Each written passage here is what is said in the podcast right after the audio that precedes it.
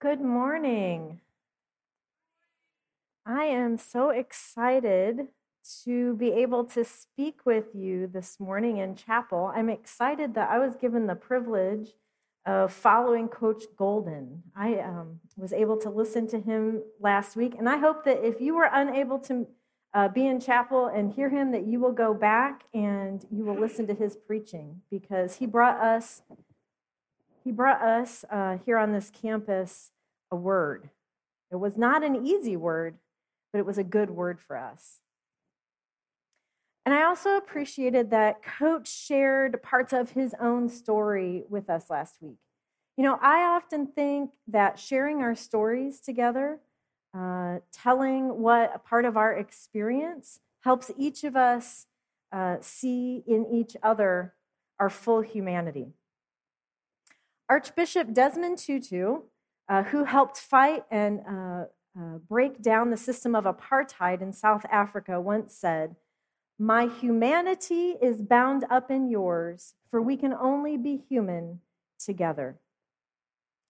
Being able to see each other uh, as fellow humans, it's a start. It's a start in understanding each other. And as the Archbishop was pointing out, when we degrade other humans, when we dehumanize someone, we aren't just stripping them of their humanity, but we're actually failing to see ourselves as fully human. We're pulling ourselves down as well. Now, many of you uh, who have grown up here in America, uh, you have grown up attending uh, school during February, what during Black History Month, and you are used to hearing biographies and stories of amazing African Americans during, uh, during this month. So you could probably rattle off stories about people like Sojourner Truth or George Washington Carver, whom I'm sure you all know has a Kansas connection here. Uh, Martin Luther King Jr., I could go down the list, and you probably are used to hearing all of those stories. You probably know pieces of those stories inside and out. And I think hearing stories about people who have done great and amazing things is important. But as somebody who uh, has a background in history, I think it's also important that we hear about those people who aren't in our school history books. People who have lived lives out of the limelight, but who can teach us about the best of humanity. And so today, I want to introduce you to a family that is actually a part of our legacy here at Central. Reverend James and Melinda Suggs and their, uh, their daughters, uh, some of their daughters that are pictured here in, uh, up above, are Sadie, Katie, Lucinda, Sarah, and Eliza, were once part of Orleans Seminary, which was a free Methodist school in Orleans, Nebraska. Now, even if you are from Nebraska, you may not have heard of Orleans. It is, no, it is not a very large city anymore. But they are, uh, this school in Orleans, Nebraska actually preceded Central. Okay, so it's connected to our story. And I'm going to tell you part of their story today. And there are parts of their story that are not necessarily easy to hear because Reverend James and Melinda, his wife, uh, were held as a part of the chattel slave system. Uh, they actually were in Mississippi. Uh, we'll talk more about Eliza, their daughter's history, uh, some of which uh, was a part of her parents' own slavery. But their story, their family story, speaks to a sure foundation in the midst of suffering that the God of the universe saw them and walked alongside them, even after they had lost several children during their years in slavery and in the tumultuous time after the Civil War. At the core of the Suggs family's faith is this sure knowledge rooted in Scripture that all the way back in Genesis, when God created humanity, male and female, in his image, he called them good. That humans are not animals, humans are different. That failing to see and to treat fellow humans who are made in God's image as less than human is to sin against God. You see, the Suggs family took seriously Deuteronomy chapter 6, where we are told that the way to respond to being made in God's image is to love God. In fact, it says that we are to love the Lord our God with all our heart, with all our soul, and with all our strength. And this story, their lives, are a testimony to people who sought to love God wholly. But just like the rest of the Old Testament shows us, and then Jesus later in the New Testament, we practice loving God by loving others. Jesus, in fact, tells us explicitly in the New Testament to love the Lord your God with all your heart, and with all your soul, and with all your mind, and with all your strength. And the second, and the second commandment is, is this to love your neighbor as yourself. There's no great, there is no commandment greater than these. We cannot say we love God without showing that we love our neighbor. And that means seeing our neighbor as a fellow human being made in God's image. And who is our neighbor? That was a question in the New Testament. Who is our neighbor? Well, the answer is everyone. Everyone is our neighbor. We don't get to choose who we love if we follow Jesus. So, we're about to see many ways in which the Suggs family uh, has given us, has left us a legacy to learn from. But those of you who have had me in class know that I have to give you a little context, right? We have to have a little context for our story. So before I talk about specifically about the Suggs family, I want to give you a little bit of background uh, to their story uh, that takes place both before and after the American Civil War. Because some of it you may not remember from your history class or maybe some of it wasn't included in your history books. Well, at the center of the conflict over the Civil War was something called chattel slavery, okay? And in, uh, in that definition, an enslaved person is legally rendered the personal property of the slave owner, and any children that they have are considered the personal property of the slave owner. So that meant that any children born to an enslaved person was legally owned by the enslaver. So James and Melinda, who uh, met and married before the end of the Civil War, and several of their older children uh, were owned uh, by their master. At the core of chattel slavery in America was this belief that uh, we see in the language and behavior of slave owners and anyone else who was upholding that system, the African Americans were not human.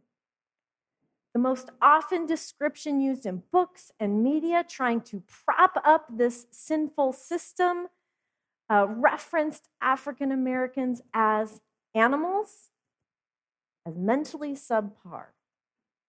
At its core was a belief that they were not human.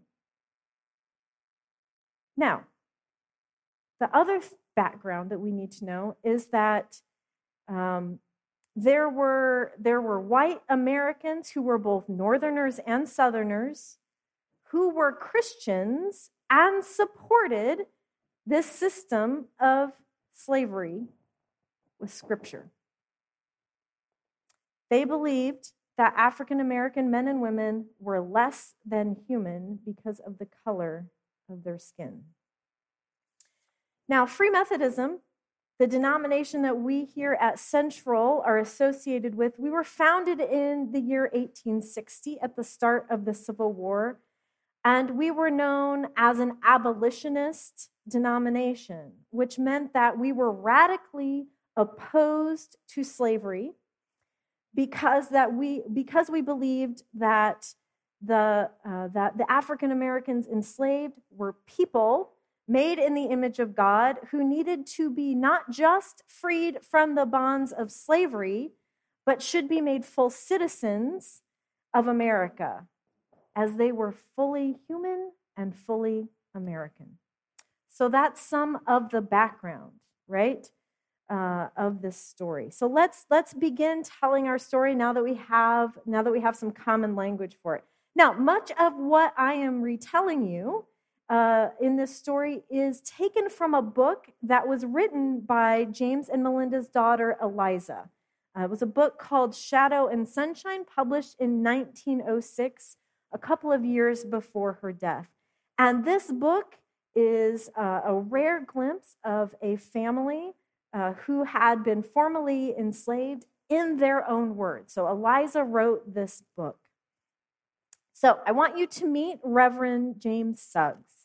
James, as I said, was born into chattel slavery in the year 1831 in the South.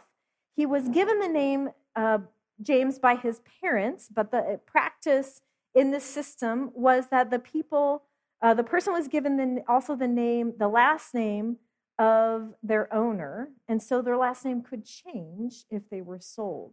So James was called James Martin, as that was the name of his first owner. And later, separated from his parents, he was sold to uh, a Mr. Suggs and taken to Mississippi. And that's why we know him today as James Suggs. It is the name of the person, the last person who owned him. And I want you to see at the core of James' story is also a family that had been ripped apart by this system. Now, James had been trained to be a blacksmith, and within this terrible system of slavery, that made him, quote, valuable to the white slave owners. And within this system, right, um, James and, and other slaves were not allowed to have an education. But Eliza tells us this story uh, about her father. She says, Father had to, quote, pick up what education he got, much as a rabbit might be supposed to pick up some tender morsel with the greyhound hot in pursuit.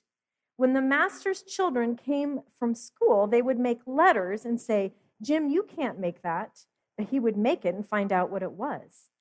And again, he would say to them, You can't spell horse or dog or some other word that he wanted to know. And they would reply, Well, yes, I can. And they would spell it. And all this time, he was learning while they had no idea that he was storing these things up in his mind. Yes, he had to steal what learning he got.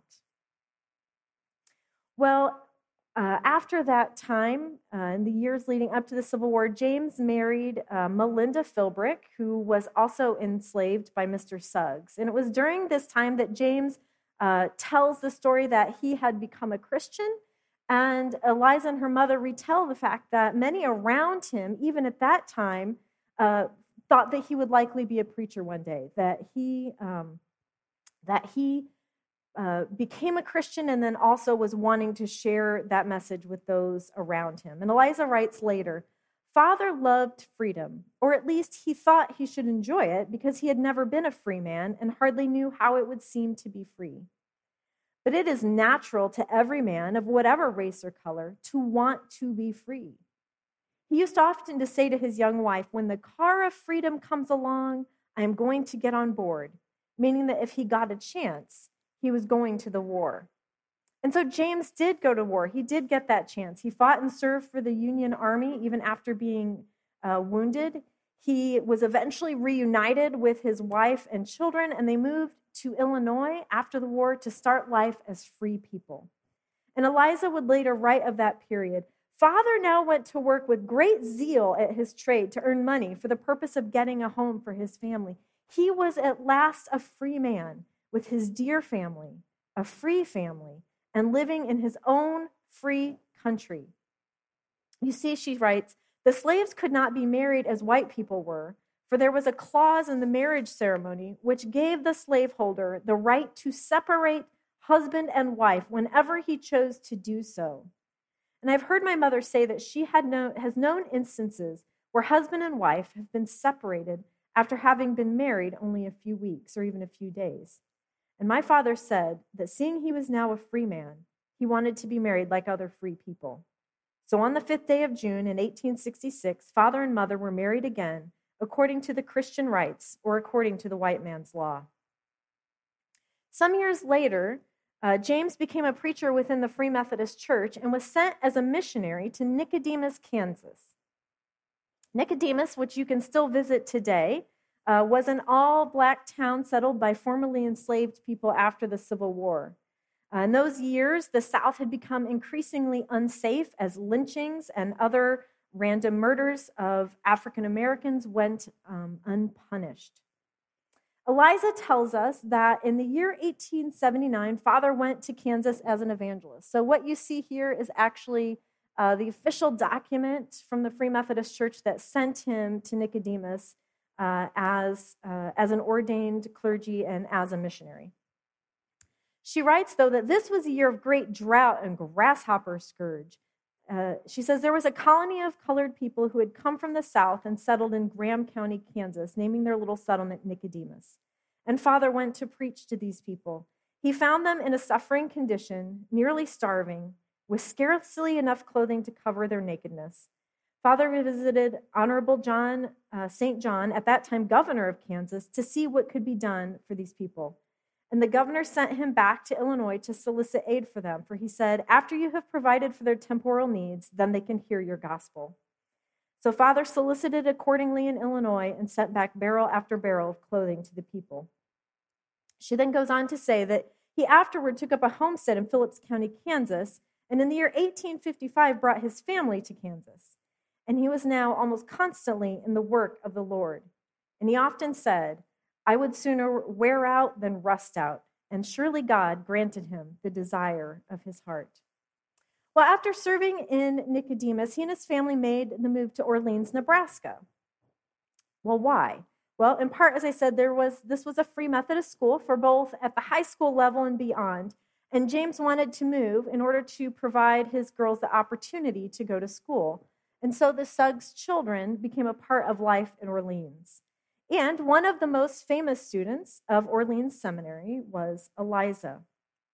Now, this small town in Nebraska, populated with a church school of people who were abolitionist Christians, who believed that every person was made in the image of God, helped to make her education possible. Eliza writes of this period um, We settled close to the seminary to be handy to school and church, but still no one thought it possible for me to attend school because of her health issues.